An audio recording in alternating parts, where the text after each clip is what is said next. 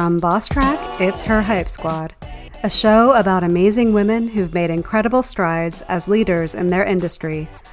They're here to support you and your leadership growth, to encourage you and hype you up as part of your Hype Squad. Hello, and welcome back to another episode of Her HypeSquad with Bosstrack. I'm your host, Michelle Harris. In this episode, I'm talking with Candis Hickman. Candis and I talk about storytelling and how it can help new leaders communicate more effectively and build trust. We talk about her slow year experience and what she has planned for 2023. But before we share our conversation, let me tell you about Candis. Candis Hickman is a spiritual life coach and marketing mentor for heart centered business leaders. Over the past seven years, she has helped hundreds of clients to more deeply understand who they are, what they have to offer, and how to share their story in order to inspire and connect with others. In December, Candis and her husband Elmer will be launching a life and wellness program called The Slow Year, with a mission to help people reimagine the way they live, work, and lead and we'll talk a little bit about that in this episode. So, without further delay, I uh, present to you my conversation with Candis Hickman. Hi, Candis. I'm so excited to have you on. I've been looking for, forward to our conversation because we not only talk about um, leadership related skills, but also wellness, which is a nice blend uh, for our audience and really what Bosstrack uh, really tries to promote. So I'm mm-hmm. excited to have you on here. So thank you very much.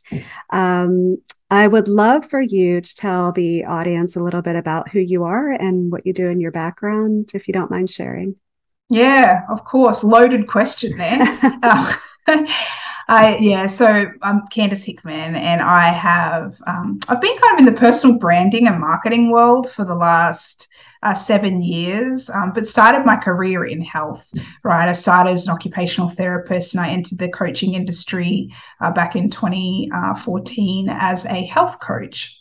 And so I've seen kind of multiple evolutions throughout that time, and now am returning um, to my roots with health and wellness and, and, as we're getting ready to launch a new uh, wellness and spirituality program called the slow year.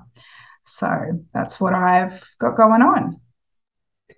Great. And like i said we're, we're excited to have you on because one of the uh, underappreciated parts of leadership is the ability to tell stories and how effective that can be in getting people motivated or you know explaining how to do something or you know really a number of different things so uh, mm. one of and I'm, I'm not sure if it comes from the personal branding aspect but i know you are somewhat of a specialist in storytelling so i'd love mm. for you to mm. share kind of how storytelling can help a leader uh, mm-hmm. especially a new leader as they try to make their way uh, leading a new team.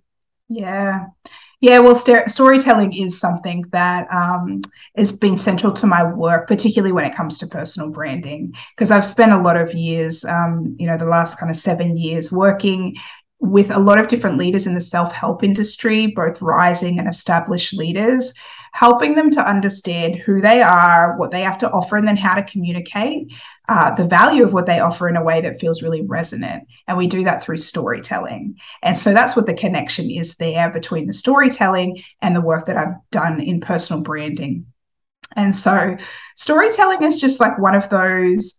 Um, incredible skills to have because we're all connected through stories. You know, when I tell a story, you might glean some type of lesson from it. The person sitting next to you might glean a totally different lesson completely based upon um, their own personal experience and their relationship to the story that you're telling. And so storytelling has this really powerful way of kind of breaking down barriers. It requires that the person telling the story is willing to get vulnerable.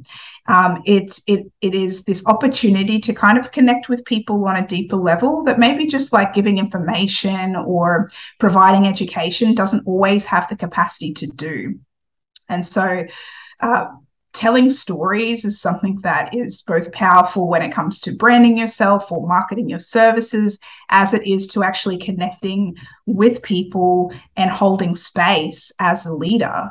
Um, and so, yeah, storytelling is is a huge um, part of of what I've been doing over the years in helping people to yeah, really drop into who they are, understand better who they are uh, in order to communicate the value of what it is that they have to offer.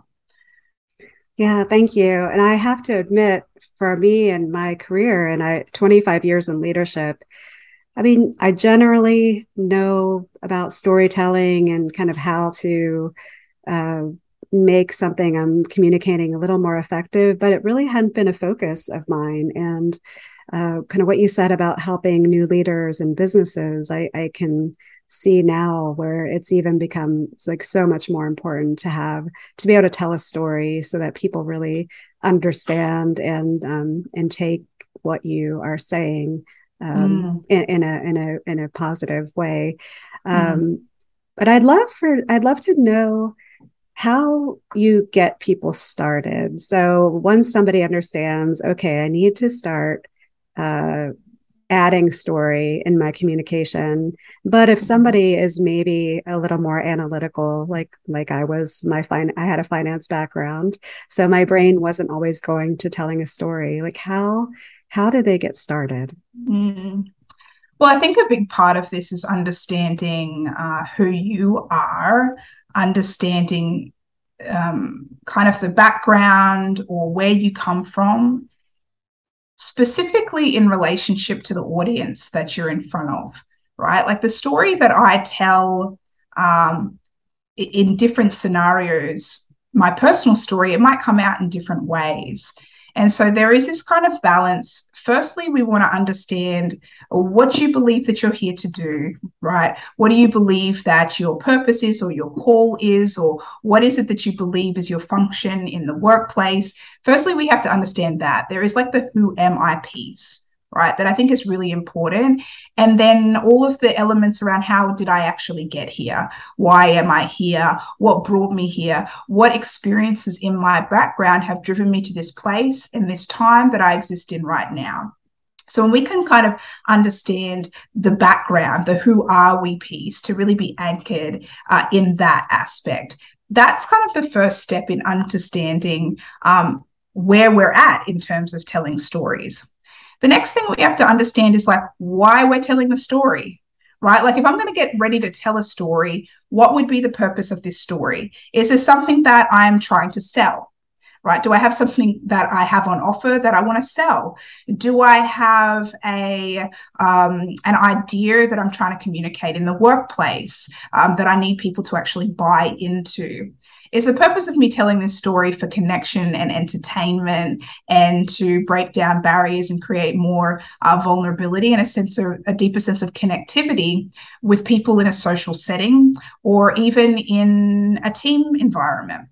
So it's understanding who am I, the background that brought me to here, the why and what it is that I'm actually trying like why would it be important for me to tell this story and then the, third component here is like who needs to receive the story, right? Like who who is on the other end, the receiving end of the story, and what is it that they need? What is their what is their story like broadly as an audience? What brings them to this moment in time where they need to hear your story? You know, are they here to be entertained? Is there some type of pain point when it comes to marketing? Is there some type of pain point, some type of struggle, some type of pleasure that they are seeking that in you in telling your story allows the person to either feel inspired or move to action in some type of way? So we're not, in order for a story to really be effective, uh, we firstly have to understand the background that brings us to this place and time where we're ready to tell the story what it is that we're trying to uh, communicate around or why we feel the need to tell a story to begin with. What's the thing that we're trying to sell, the interaction we're trying to have, and then who is it that we're actually communicating? What's their story? And where those things bridge, where all of those things come together, is the point of like a really effective and resonant story. Yeah, that's uh, that's great. One of the things I think that was a little intimidating for me is that I thought a story had to be like some kind of fable that I had memorized. So uh. it was ah. some, you know, not a story about me or my experiences, but a story, uh, another story that I just had to kind of keep on tap uh, but it doesn't mm. sound like it it has to to be that. It sounds like it could be more personal. Yeah, well, oftentimes that's not even necessarily the story that I teach. Like, as someone, it's the, the, the type of storytelling that I teach is somebody who um, has always encouraged people to learn how to tell their own personal stories. Um, that to me is the thing because when you tell a personal story, or even when you tell a story that's maybe not personal, but you have a personal relationship to the story, there is a certain emotion that can be infused throughout the story. Because if we take ourselves back into the moment if we if we can actually drop ourselves back into the moment of the emotion of what was happening uh, as this story was actually developing in real time then when we're actually telling the story emotion comes through. We feel connected to it. That energy translate and transfers to the people that are listening. That's what resonance is about right? And so it could absolutely be a story maybe that's not personal to you but that you have a personal relationship to. Because when we tell those moving stories that's when uh, they have the impact that storytelling can actually have. Yeah um, I'm, I'm wondering how like for somebody that is new to storytelling and they're not necessarily good at thinking on their feet like is it is it a good idea to kind of have take some time to like really pull together what all of your stories are so that you can be able to kind of talk about them or or tell them at any given moment? There could be some value in that um, from a from a practice standpoint. I think perhaps the most value when it comes to storytelling is bringing your awareness to the fact that stories actually happen in every moment of every day.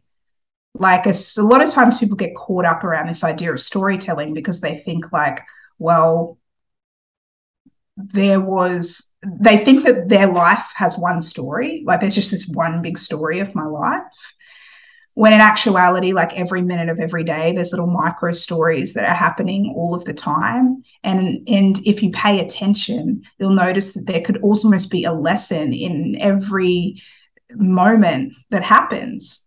But that happens when you start paying attention. So i think that that's one thing to note.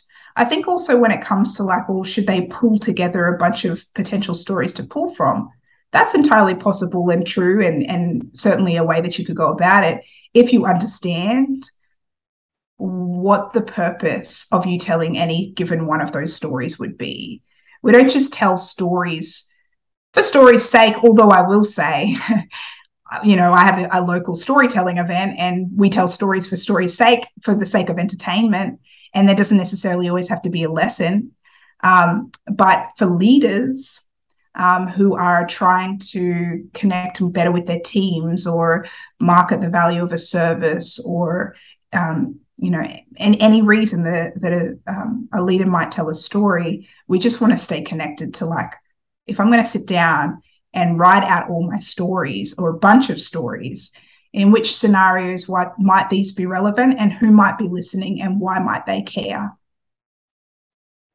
yeah, I love that. And I'm glad you brought up the event that you have about storytelling mm-hmm. because mm-hmm. I'm wondering if putting yourself out there and attending events like that, or maybe even joining like a Toastmasters, would help kind of somebody new to storytelling start exercising the ability to draw from their experiences and tell tell their story.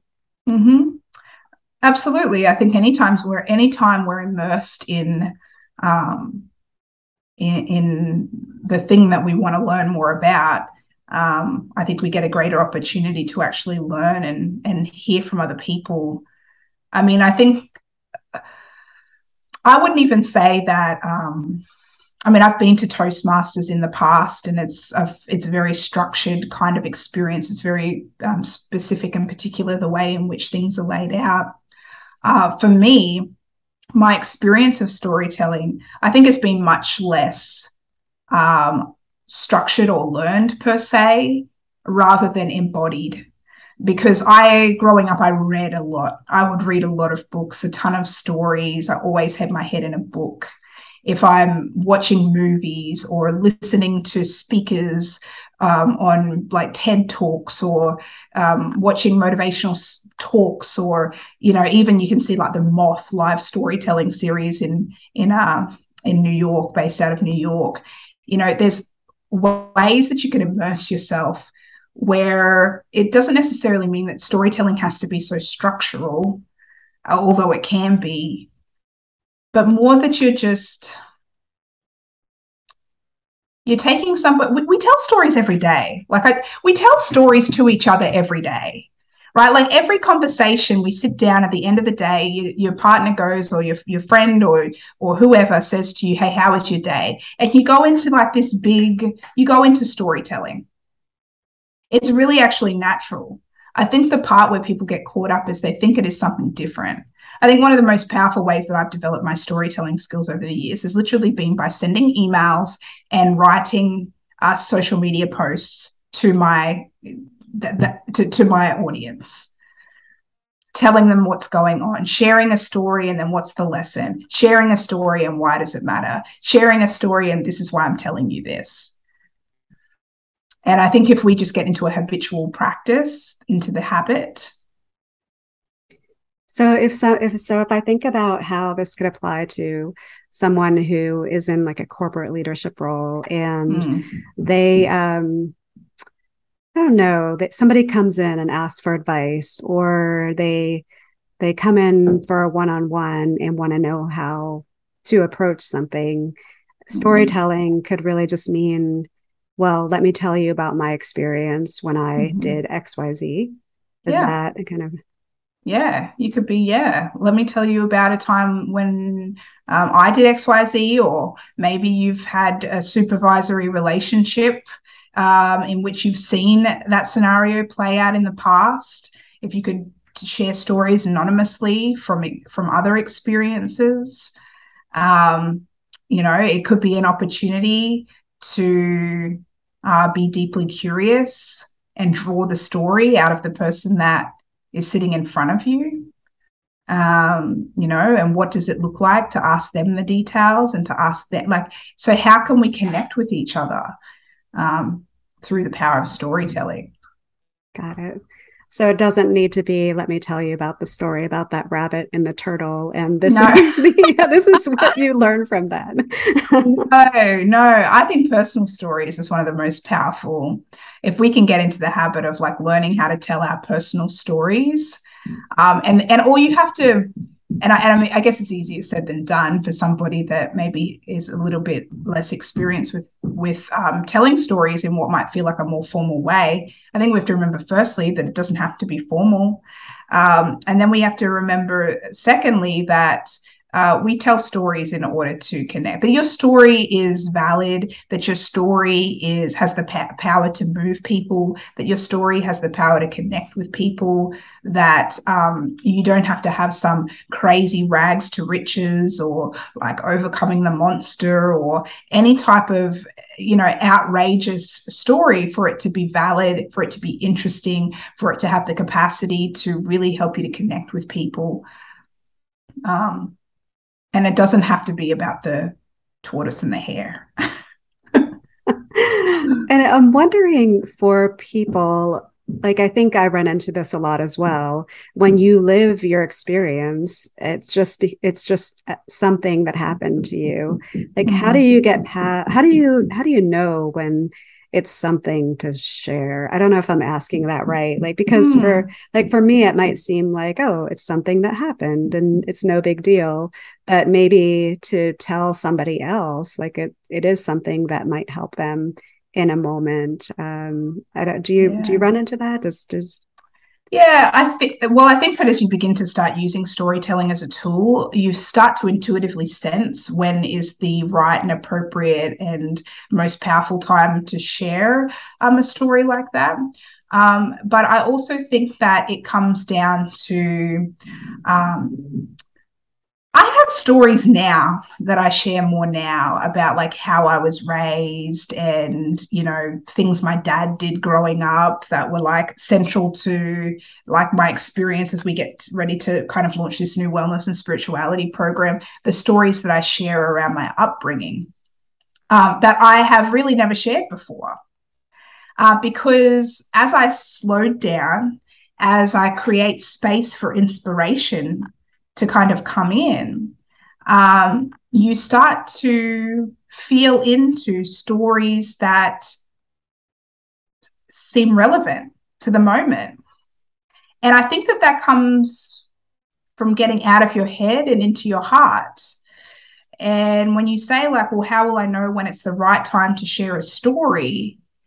It's like when you slow down and you create space and you really listen to people, or when you understand what people need. And this is a huge part of it that I really think is so important to be said. Remember that every story has an audience. And particularly when it comes to like leadership, you know, operating like on a relational level or, um, you know, personal branding in the corporate world or otherwise, um, we have to remember that um, a brand is essentially a perception of you that exists outside of you. That's what a brand is. In that way, when we are trying to, we're being in positions of leadership or we are branding ourselves in the marketplace or whatever it might be, that we have to remember that the stories we share helps to shape a perception about us as much as it helps us to connect to people. And so knowing what's the right story to share means knowing who the person is that you're talking to. So I've always said the work is never really about us. And so when I teach storytelling, when I teach personal branding or anything that I teach, I it's it's that remembering that the work is never really about me. Me telling a story, while it might be an outlet for me, it's not really about me. It's not really about my story. It's maybe about the lesson or how the person that's on the other end is going to receive it. What is the lesson that maybe they could glean from it? What is the lesson that I'm trying to convey with it? What do I want to impart with it? I also think that when we start to operate from that sense of the work is not about me, it alleviates much of the pressure to feel like, is this story valid? How how is this going to um, make others feel becomes the larger question. Yeah, and I uh, going back to you brought up about listening, and that is one of the most overlooked skills in management or leadership is active listening and really just kind of opening your mind and taking that time to hear what mm-hmm. the other person is saying. So I mean, I I think like as you said, that's like step number one is to make sure that you're opening up that space to listen and hear what the challenge is or you know really where they're coming from so you know how so you know what story to share mm-hmm. yeah absolutely nailed it yeah mm-hmm. um can i ask you with your personal branding clients without kind of talking about who is mm-hmm. there a um, an experience that you can kind of recall that might be helpful to the audience to say like what is the process you go through um, mm-hmm. to really help them know their story mm. yeah um, well i think that one of the biggest parts that i um, start it's kind of how what we spoke about earlier which is like who am i? What do i have to offer? And then how do i actually communicate it? Um, the reverse can actually be true when i'm working with clients. One of the first things i'm say, i'm asking people is like what do you want to be known for? Right? Like what let's let's talk first about like what is it that you actually want to be known for and um, who do you want to be in your audience do you are, you somewhat established or you've already got people in your audience or who would you want to be in your audience and so once we can kind of define that we can define the different elements of the person that's existing in my audience okay, so why are they here? What are they struggling with? What do they actually need to learn? What do they need to understand? Um, if they achieve success, doing this thing what will their life look like? What will transformation look like? What did they look like before they came into contact with your story? What are they like now after they've come into contact with your story? And so, understanding kind of the arc of a story to begin with, which is that there's always somebody who wants a thing, there's some barrier to them getting it, and then eventually they get over the hump, and then life is different. And so, firstly, we have to understand all of these different elements of the person that's actually sitting in front of me. So there's there's that, there's that part first. Is that a lot of the times some people when they're like, oh, I can't answer this Candis, I feel confused about my identity or I feel a little bit confused. It's okay, well, let's figure out then who's in your audience first. Maybe that is an easier route. And for a lot of people, that's an easier route to take, right? Once I understand now, like who's there sitting in my audience, I can say, what do they need to hear, right? Is there a list of lessons that they need to hear? Is there, what are the things that they need to understand? What are the steps maybe that they need to go through in order to experience this transformation or this experience that my work or my story can provide for them? Once you understand all of those pieces, then stories start to form. Because then you think back and you go, well, what have I experienced in my life when it comes to that aspect that they need help with? what's my experience of understanding that lesson you know and then as as you can kind of make sense of those things and of that person's experience and what they need your stories start to unfold because you go oh they need to understand this lesson and here's a story that i went through an experience i had or that somebody that i worked with or knew went through that i know would be supremely helpful for them to hear yeah, thank you. Thank you for sharing mm. that. And I feel like this is like a therapeutic session for me here. Mm. So oh, I appreciate that. oh, great. Um, and what so you already you already kind of mentioned um, the slow year, and I and I that's maybe this is a good mm-hmm. time to switch over to the mm. slow year experience and really what you're building and you know how you've taken the last year to kind of make that space to to build what you're building. Yeah, sure. Yeah, so I um at the end of uh, last year, I kind of had this moment where I thought, oh my goodness, I just, well, there was a couple of things. I said, I don't know if marketing and branding is necessarily something that I want to be known for anymore. So, back to that question that I ask of my clients, don't really know that this is something that I want to be known for. I think that there's something different that I've been called to do. And I felt this for many years, but I didn't really know what it was. Um, I felt like I'd gotten to a point in my life, in my business, in my health, um, even in some of my friendships where there was just like this plateau where I felt like I was doing the same things, having the same conversations, um, making the same amount of money that I had been making for many years. And so at the end of last year, I said, you know what, something needs to give. I had this moment um, with a friend where I was like, why are we having this conversation again? I feel like we've been having this conversation every like week for three years. Like I can't keep having this conversation because nothing will change. And so I said, you know, I think I'm going to have to do something differently. But I've tried the work harder thing. I've tried the work smarter thing. I've tried all these things, and I don't think I can work any harder, do anything more. I'm going to do the opposite. I'm going to slow down. And I'm going to slow all the way down. And like for me, I don't think that I can just slow down for eight weeks or two months or three days it needs to be for a really long time because I just need to fully learn how to embody, have faith and trust that things will continue to run smoothly, even if I'm slower. And so I embarked on a journey at the end of the year last year that I was called the slow year. And I said, this year I'm ready to like reconnect with people in person again. And I want to um, really prioritize my health and my wellness and tending to my spirit just above all else. And I, I, I really just, um, yeah, I just want to be, I want to be slow.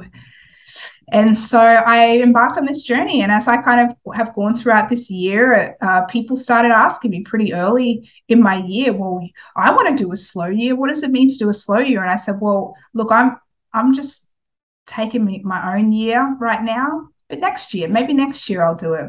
And you know, I'm a, a certified um, spiritual coach. I'm a trained life um, life coach and a trained health coach. Started my career, went through the Institute of Integrative Nutrition back in 2014, um, and, an, and a former occupational therapist. So I have actually quite a, a large background in kind of the health industry, um, but had been had gotten kind of a bit further away from that because there's, um, there's so many things that I just love to talk about. Um, but yeah, I've I've embarked upon this journey, and it's been such a profound and transformational year uh, for me in my life. I've realized that the more that I slow down, the more space that I create for inspiration, the more creativity comes in, the more connected that I feel to myself and to others, the more vibrant I feel in my health. I feel more vitality, more energy. And so I realized that, man, if I could like work with, and I've also worked over the last couple of years primarily with business owners and business leaders in the self help industry. And I sit there and I watch them frantically marketing themselves, frantically trying to get clients, just frantic and stressed and pushing all of the time, which is actually counterproductive. And I would see that time and time again. And I would tell people to slow down, and they would slow down and they'd experience breakthroughs um, the, over this over this past year. And so so now like this is the thing we're getting excited now to like launch the slow year um, program in 2023 well in december is when we'll actually do our uh, summit and then invite people to enroll uh, and the focus is on people in uh, first and foremost in leadership positions because we feel that like if we can encourage leaders to take good care of themselves, to slow down, to prioritize communion and connection with other people, then it will just create a ripple effect. Um, yeah, so so so important. I mean, I even struggle with trying to get people to take an hour out of their day just for themselves so they can think. So, mm-hmm. I mean, I can mm-hmm. imagine you have uh, for people that aren't really aware of what a slow year can give them um, mm. uh, some some convincing to do but what um mm. i don't know if this gives everything away but can you share like a few things that you did this year that really helped you slow down or things mm. you did while you were slowing down that mm. really benefited you um, in the yeah. last year yeah yeah, look, one of the one of the really special things that I did at the beginning of the year, and this is where everything comes full circle, right? Is that we decided to really prioritize our storytelling and our local community. And that initially was like, oh, I want people to be able to tell my story, their story. But then pretty quickly it came to this like, this is about communion. Not just like how do we network or how do we um, you know, be in community, but like the actual communion piece with people. How do we sit with people? How do we do life with people? How do we? We started hosting dinner parties and book clubs and doing our storytelling event, inviting people to come over and eat with us after, you know, after storytelling, and um, because communion was such a big part of it. So this year, I returned to communion as one of the very first things that I started doing.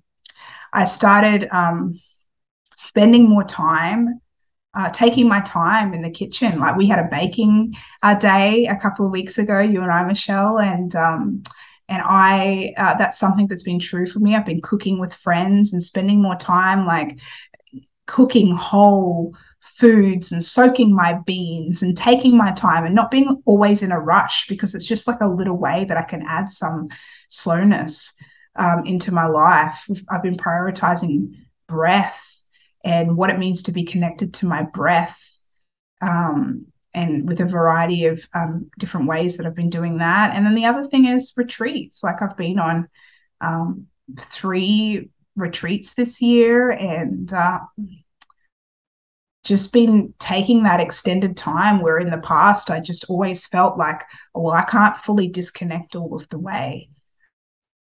And so there's these little, you know, and those are all big things, but I think that there's just even little things. And one big thing that I would say to people uh, that can't even take that hour out of their day to just think is um, one of the principles. You know, there's 13 principles that we've developed that have underpinned the slow year.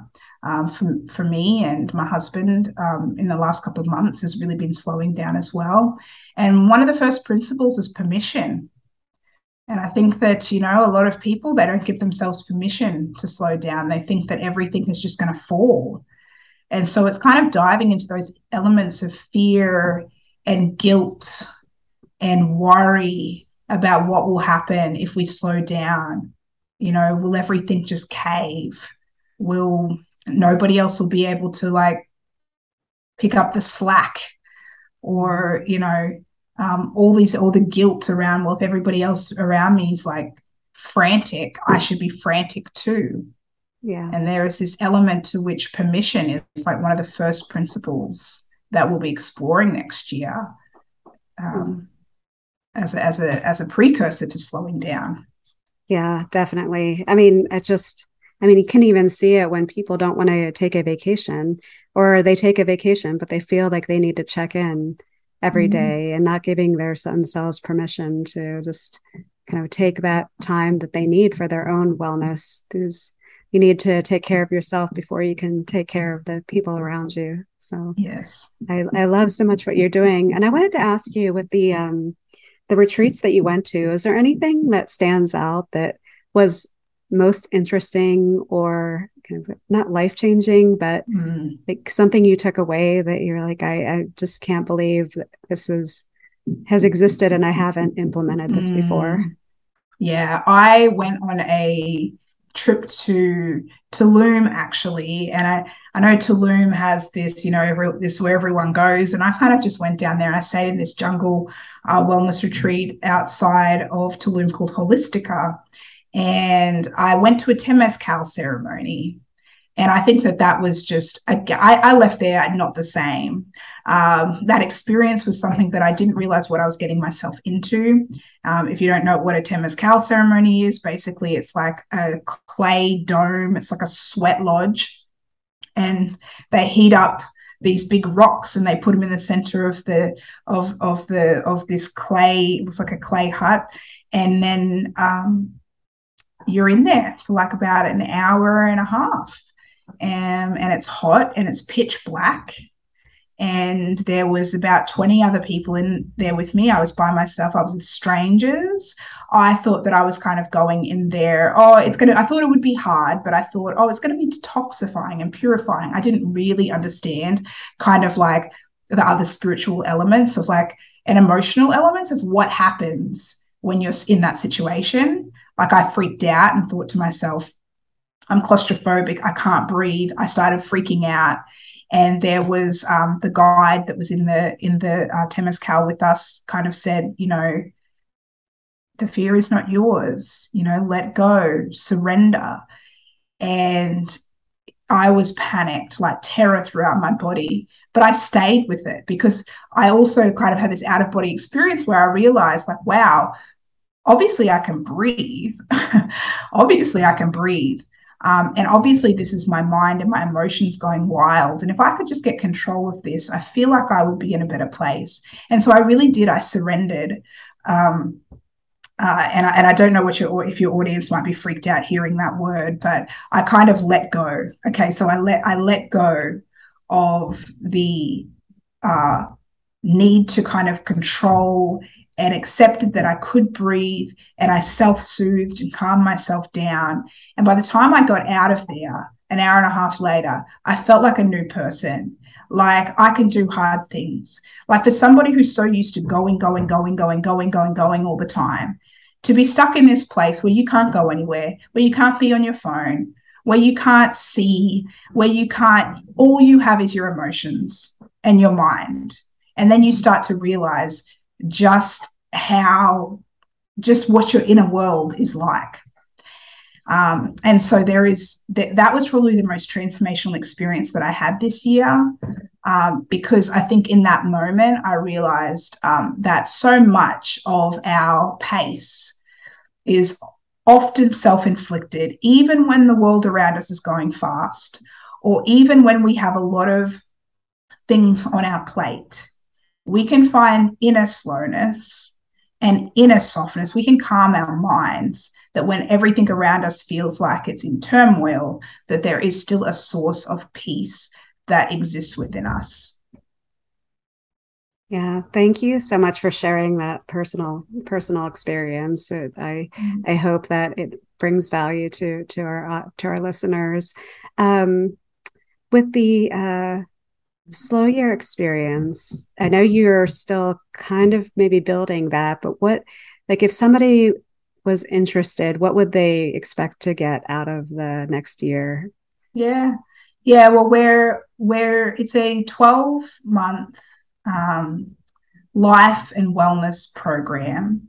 Um, and so, over the course of uh, 12 months together, we'll be um, learning about different principles and how to actually integrate them into our lives. And so, I'll be introducing the different principles of creativity and communion and generosity and a number of other principles. We have different people that are going to come in that are teachers and experts in that area who'll be leading ceremonies, you know, a lot of sound and breath work, and we'll be doing cooking and learning how to prepare and, and nourish our bodies and movement and tending to the spirit. But we'll also be having opportunity for a community community so that no matter where you are in the world, you can jump on a call, you can have been a part of conversations and storytelling circles.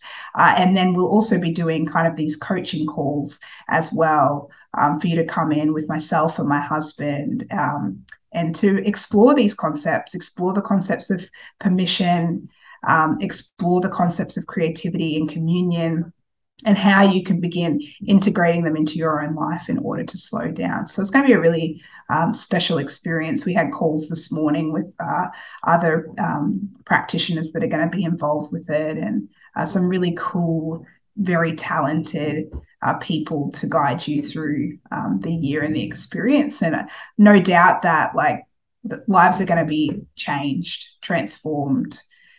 Um, yeah, I'm so excited to kind of see how this all um, pulls together and really hear about how um, how how it uh, affects people's lives. And mm-hmm. I know you're looking at having like offsite retreats as well. Do you think you'll have experiences like the one you had in Tulum that will be kind of life changing? I know we'll have life changing experiences. I'm not sure about um, the Temazcal yet. Um, I would need to find somebody to to facil- facilitate that. I, of course, wouldn't even attempt to do so. But mm-hmm. um, yeah, we have we've st- we're still we're still kind of um, figuring out the details around retreats. We haven't even settled on our first location yet. But we, although we do have a, a place that we're visiting this week. So, mm-hmm. um, but yeah, I mean, I think that one of the coolest parts of like anything that we do, um, from storytelling to uh, retreats, is that we're like really big on we're really big on holding space in a way that we hope people feel like they're a part of something that's bigger than they are, that they have fun. Like, and that's a big thing. Like, and that's going to be a big part of the year as well, is that like we're fun and we want to have fun and we want people to have fun and we want we want to remember how to have fun that everything isn't so serious all the time that there are going to be these tools and these uh, practices that you can integrate into your life but also that you're just going to meet cool new people and start doing life like with people and have some fun, um, no matter where you are. Um, and so, yeah, I don't know. I went off on a tangent there, but just just to say, like, uh, we're gonna have a good time. We're gonna have a good time. Yeah, so important having fun. You're de- you're right. I mean, as we get older, we really lose more of that play, and mm. I wish you know. I mean, I'm I'm happy to see that there are things you know that are popping up like the slow year experience that really bring help bring people back to to the play and joy and fun um, mm. I love that. So I'm not, and so I don't want listeners to pop off. But since we're talking about the slow year, is there uh, are there, there's a wait list that if anybody wanted to kind of hop on the mm-hmm. wait list, do, yeah. would you like to provide that? Yeah, yeah, sure. It's just the slowyear.com.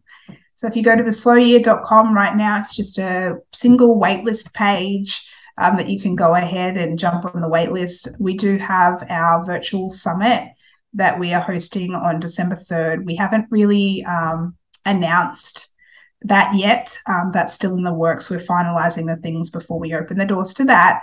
but I will say it'll be at theslowyear.com as well. We'll just replace the page. So if you go to theslowyear.com, whatever you're meant to do will be there, either the summit page or the waitlist page by the time you you get there. Perfect. Thank you. And um, so now, if you're okay, I'd like to switch over to maybe some more general questions. Um, sure. And one, uh, you know, one of the one of our fundamental uh, one of the fundamental aspects of Bosstrack is mentorship and really helping guide people through their careers and provide advice and feedback when they need it, give them encouragement, um, hyping them up like we do here on the Hype, hype Squad mm-hmm. with Bosstrack. Mm-hmm. Um, do you have a, a, mentor that you really uh, you can look back and really appreciate that they, they were in your life? Yeah. Yeah, the person that immediately comes to mind whenever I get asked this question is uh, Barbara Barna Abel. And um, Barbara is a she's a casting director and she's a media coach and um, just an incredible human that I met like a couple of years ago. Um, and Barbara is just you know, she's just asked me some of the important questions. I remember a couple of years ago going, okay, so you're a personal branding coach and you teach people how to brand themselves, but what's your brand? And I remember thinking, like, is that not, I mean, I help other people to, like, is that not a brand? Like, and it, it was just that that question, um, because she, in, in that, she was pushing me to think more broadly because she knew that there was something else that I was called to do and that I wasn't operating at the highest level of what I could be. And that question stayed with me for a really long time. And there's things that popped up along the way, but I couldn't quite figure it out. And it wasn't until last year when the slow year kind of came to my mind. I said, I want to experience the slow year. And then everybody started that I started to find all these stories and all of these connections to my childhood and to most of my life that made this slow year so much in my truth and in my integrity. But it came because I had that mentor that kind of guided me, but also pushed me to think um, and to stay open, really, to stay open.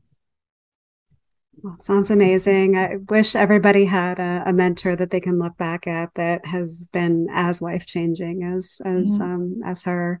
Mm-hmm. Um, in terms of your, so you're very focused on wellness. Um, mm-hmm. So I imagine for yourself, you have something you do every day that you attribute your well-being to. Is do you have like a morning routine, a, an evening routine, something that you could share with everybody?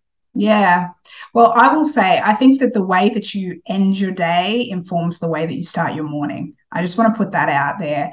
I've, um, I have inconsistently, so I'm going to tell you the thing I did inconsistently, but how much it makes a difference when I do it. And then I'll tell you uh, one thing that is changing is that um, if I, my evening ritual um, is to um, have a hot drink dim the lights. I'm, I'm lucky enough to be able to dim the lights in my bedroom and do some type of meditation or listen to calm app or something like that.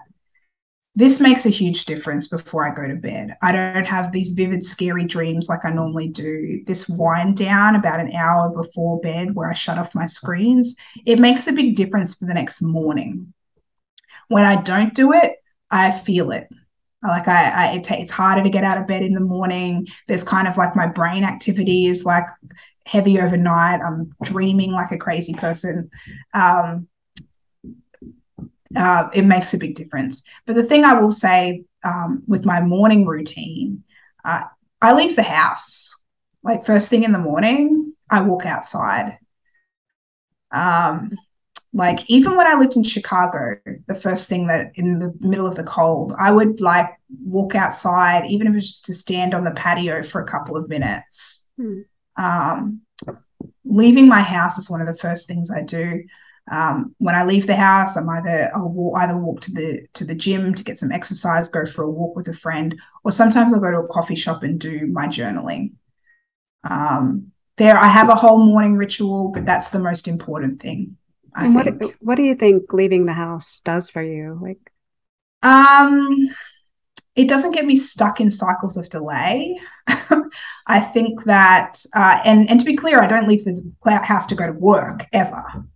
Um, it, it, it stops me from getting stuck in cycles of delay. I think sometimes the first thing when you get up in the morning and you like pick up your phone and you start looking at it or you overthink how you're going to spend the morning, before you know it, like half an hour has passed and you've done nothing. Uh, and I didn't. I hate it when that happens to me. I love to start the morning with intention. So I think the first thing is just it's intention. I also love the fresh air hitting my face. I just feel like it's just this wake up. I love looking up and seeing the palm trees, seeing the sky. Um, it just, I don't know, the light coming into my eyes makes me feel more alert. I don't know, going outside is like this spiritual experience for me. I just I feel into all of it. Whereas a lot of the times if I get up and I stay indoors, um, for me personally, um, yeah, I just don't I don't I don't wake up and move as intentionally. Mm-hmm.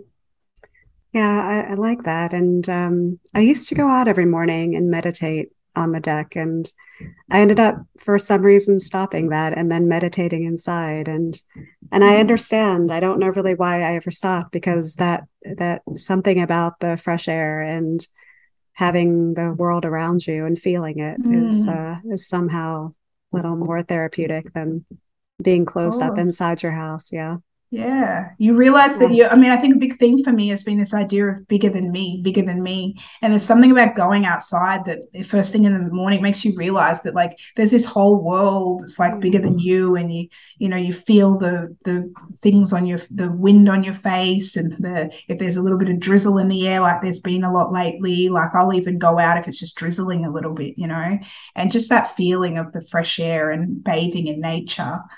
Um, even when you live in a city, uh, I think it makes a difference. Yeah. And then um, in terms of maybe when you're feeling down during the day or you need to get yourself pumped up or need some confidence, do you have any music that is your kind of go to music to get you feeling uh, more confident? Yeah, I love I love anything Bruno, Bruno Mars. Showtime is like my Showtime song. Like it's Showtime. Um, and then lately, I've been really getting into like Leon Bridges. He's got that song "Take Me to the River," which is when I'm feeling like I just need this. I need to be moved in some way. I'll actually lay on the ground and listen to Leon Bridges. Bruno Bruno gets me up and like hyped, and Leon's like you know gives me the inspiration to feel. I feel moved. Perfect. So. Perfect. And I think uh, Leon Bridges came up before in one of my calls. So oh, just, oh, yeah. Uh, I, I, don't I don't listen to too much of him. I think I've got one song on a playlist mm-hmm. somewhere, but I'll have to mm-hmm. check that and more of that out. And mm-hmm. Bruno Mars, it's one of the few concerts that I've actually been to, and it was pretty amazing. Ah, so awesome. I'm with you. I'm with you on the Bruno Mars. awesome. He's good. Always entertaining yeah. value. Yes, definitely.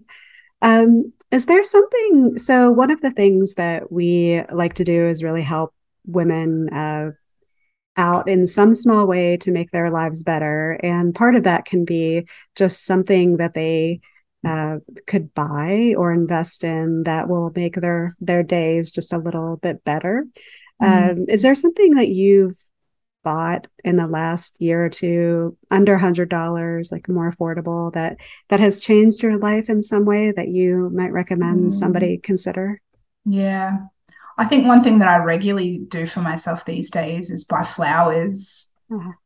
i um yeah i go to trader joe's and get myself a six dollar bunch or you know and just have them in the middle of the of the table next to my um candle I think there's just something about buying yourself flowers and coming home and like trimming them and filling the water vase and seeing them bloom, arranging them how you want that just, I don't know, is really soothing and calming for the spirit.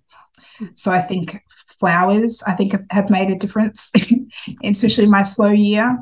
And then I think from a productivity standpoint, um, I've, I have a great planner called uh, Michael Hyatt's Full Focus Planner. I think is a game changer as well. I'll have to check that out. I, am I'm, I'm with you on the flowers. Like, what do you have a favorite flower?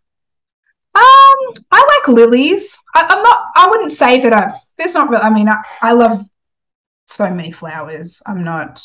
I'm not fussy with my flowers. Honestly, if they're bright, I would opt for like the last ones I had were bright orange roses. I'd never even seen an orange rose before. Mm. And I walked in and I so I love roses. I love lilies. I think I've got hydrangeas on the I've got hydrangeas right now. Yeah. Yeah, uh, hydrangeas and uh, I love peonies. Oh yes, me too. Yeah. Oh, and dahlias. I didn't hmm. even oh, they're so pretty. I saw them at the retreat. I was at a retreat at the end of September in Martha's Vineyard, and um, they had dahlias on the table. I didn't even know. I mean, I'd seen it before. I didn't, but rarely. And I showed my mum. Actually, I took a picture and sent it to my mum, and she's big into flowers. I thought, wow. So those are gorgeous. So everybody buy more flowers. Uh, a treat to yourself. I, I'm, I'm with you on that one. Um, and then you mentioned earlier that you read a lot, or you did read a lot. Are there any mm-hmm. books that stand out, or maybe something you've read recently that you would recommend to the audience? Um, it fiction or nonfiction? Um, hmm. Yeah, I'm reading The Artist's Way right now um, by Julia. Cameron. Um, it's really a special book. I think no matter if you're a business owner or you're in corporate America um, or you're an artist, um, bringing more creativity into your life is just such a special way to feel more connected, I think, to the essence of life. Um, so that's a book I think that I would feels really true and a good recommendation for me right now yeah, I think uh, the universe must be telling me to pull that back out and reread it because I was at a book event yesterday, and the um, the host of the event also talked about reading The Artist's Way and how really? life changing it was. Yeah. Wow, amazing! Definitely go pick it up. yes, definitely. Um, well, I think our time, we actually apologize. We went a little bit over, but I'd love um, before we kind of say goodbye, is there anywhere besides theslowyear.com that uh, our audience can reach out to you if they wanted to say hello, have any questions, have any comments? Yeah, yeah my website is candishickman.com. Um, so they can find out more about uh, me there and the work that I've done. Um, and also feel free to connect as well. Great. Well, thank you. I, this has been such a great conversation, and um, you provided such value to our audience. And um, I'm looking forward to everyone getting to hear it and the feedback, and uh, also looking forward to your slow year experience and um, mm-hmm. that that uh, yeah, I think so needed for everybody, and I uh, can't wait to to see how that how that uh, unfolds unfolds. Yeah. Yeah. Thank you so much. And thank you so much for having me. What a yes. what a pleasure. What an honor. Well, great. Well, I hope you enjoy your day. Okay. All right. Bye-bye. Bye. Hi everyone. This is Michelle again. Just one more thing before you take off. If you've enjoyed this podcast, consider joining our Patreon at patreon.com forward slash bosstrack or sign up for our free weekly newsletter. It's easy to sign up and easy to cancel. Every Monday, we send out a short, exclusive newsletter of what we found during the week that we're excited about, we're inspired by, and we're watching and reading. If you'd like to check it out, just to go to thebosstrack.com forward slash newsletter. Just type that into your browser, thebosstrack.com forward slash newsletter. Drop in your email and you'll get the very next one. Thanks for listening.